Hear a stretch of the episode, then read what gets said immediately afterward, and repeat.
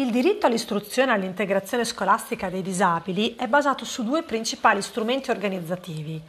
Uno è l'elaborazione di, un di una documentazione specifica che coinvolge diverse istituzioni finalizzata a interventi individualizzati. E il secondo è la nomina di docenti specializzati, cioè in possesso di particolari titoli culturali e professionali, definiti tra l'altro dal DPR 970 del 75. La legge 104, con le sue modifiche normative successive, prevede una particolare cura educativa nei confronti degli alunni con disabilità, che si esplica in un percorso formativo individualizzato anche attraverso la realizzazione e la verifica in itinere di documenti importanti come il certificato medico diagnostico funzionale, cura dell'ASL, il profilo di funzionamento a cura dell'unità di valutazione multidisciplinare del Sistema Sanitario Nazionale e il piano educativo individualizzato, il PEI, redatto dal gruppo di lavoro operativo della scuola. Questi documenti appena descritti possono confluire nel più ampio progetto individuale predisposto dall'ente locale di competenza qualora ne venga richiesto. La legge 104, che abbiamo detto che è eh, la norma quadro di riferimento è stata ehm, modificata successivamente da, da, diverse norme che mh, hanno tentato di semplificare eh, la normativa stessa. In particolare abbiamo che eh, i precedenti documenti della diagnosi funzionale del profilo dinamico funzionale sono stati fatti confluire nell'unico profilo di funzionamento. Poi sono stati riordinati i gruppi di lavoro per l'inclusione, attribuendo ruoli rispettivi e collocato il piano educativo individualizzato, il PEI, all'interno del progetto individuale. Poi ci sono state altre modifiche della composizione, ad esempio, delle commissioni mediche per l'accertamento della condizione di disabilità. È stato quindi costituito il profilo di funzionamento che mh, ricomprende i documenti che ho detto, diagnosi funzionale, profilo dinamico funzionale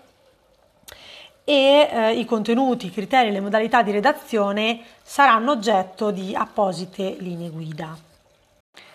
In ogni caso la procedura di accertamento della disabilità ha inizio con la domanda per l'accertamento e si conclude con la certificazione necessaria ai fini dell'inclusione scolastica.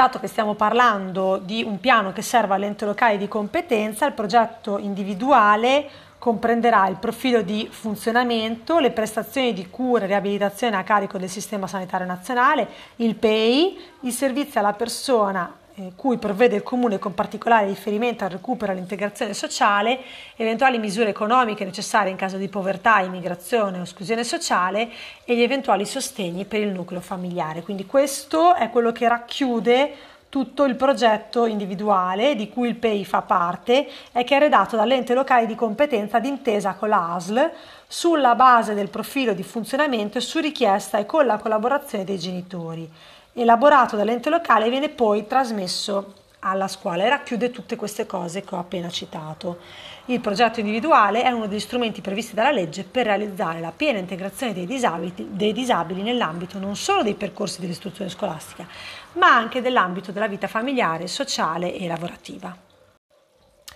Ecco, il PEI eh, poi individua obiettivi educativi didattici, strumenti, strategie e modalità per la realizzazione di un ambiente di apprendimento nelle dimensioni della relazione, della socializzazione, della comunicazione, dell'interazione e dell'orientamento,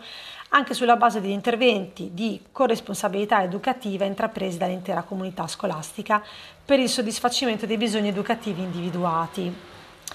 All'interno del PEI abbiamo esplicitate modalità di sostegno didattico, come anche il numero di ore di sostegno alla classe, le modalità di verifica, i criteri di, val- di valutazione, nonché gli interventi di assistenza igienica di base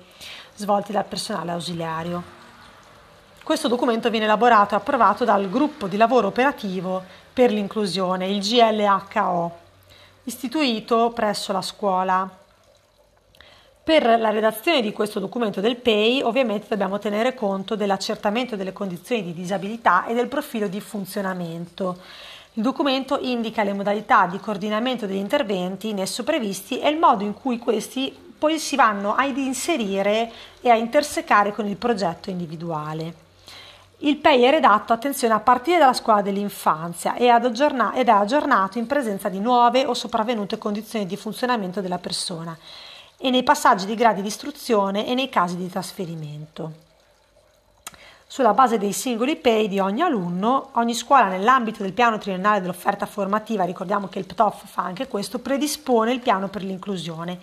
nel quale sono definite poi le modalità per l'utilizzo coordinato delle risorse e delle misure di sostegno al fine del superamento delle barriere e dell'individualizzazione dei facilitatori nel contesto di riferimento per andare verso un miglioramento della qualità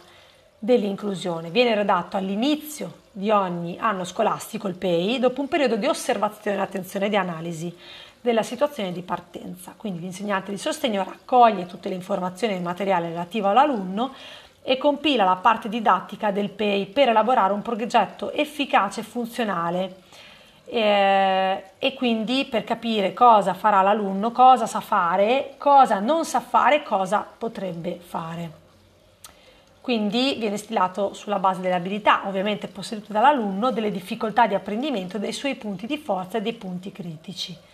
Deve tenere conto di tutti i progetti in cui è coinvolto l'alunno, anche extrascolastici, abbiamo detto le gite, progetti didattico-educativi, laboratoriali e quant'altro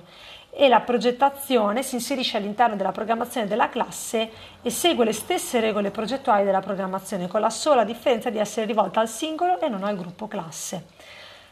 Una cosa importante è la tipologia di programmazione, che può essere riferita agli obiettivi della classe, a obiettivi minimi semplificati, PEI semplificato, o alla programmazione differenziata, PEI differenziato. Sarà il consiglio di classe a decidere le linee operative, assumendosi le responsabilità delle scelte e dandone comunicazione alla famiglia.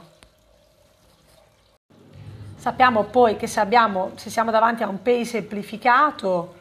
ehm, abbiamo il rilascio di un diploma a tutti gli effetti. Se siamo invece davanti a un PEI differenziato per l'alunno disabile, il suo percorso si conclude con un semplice attestato di frequenza. Pertanto è rimessa al consiglio di classe la scelta del tipo di percorso da seguire, ovvero della programmazione differenziata, PEI differenziato, o curricolare per obiettivi minimi, PEI semplificato, dopo un'attenta e scrupolosa analisi dei prerequisiti delle potenzialità a lungo termine del ragazzo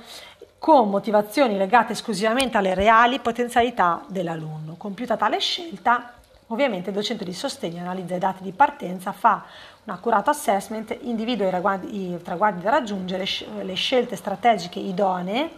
i mezzi e strumenti necessari per portare avanti il percorso e predispone diverse modalità di verifica in tutte le fasi del processo formativo attivato.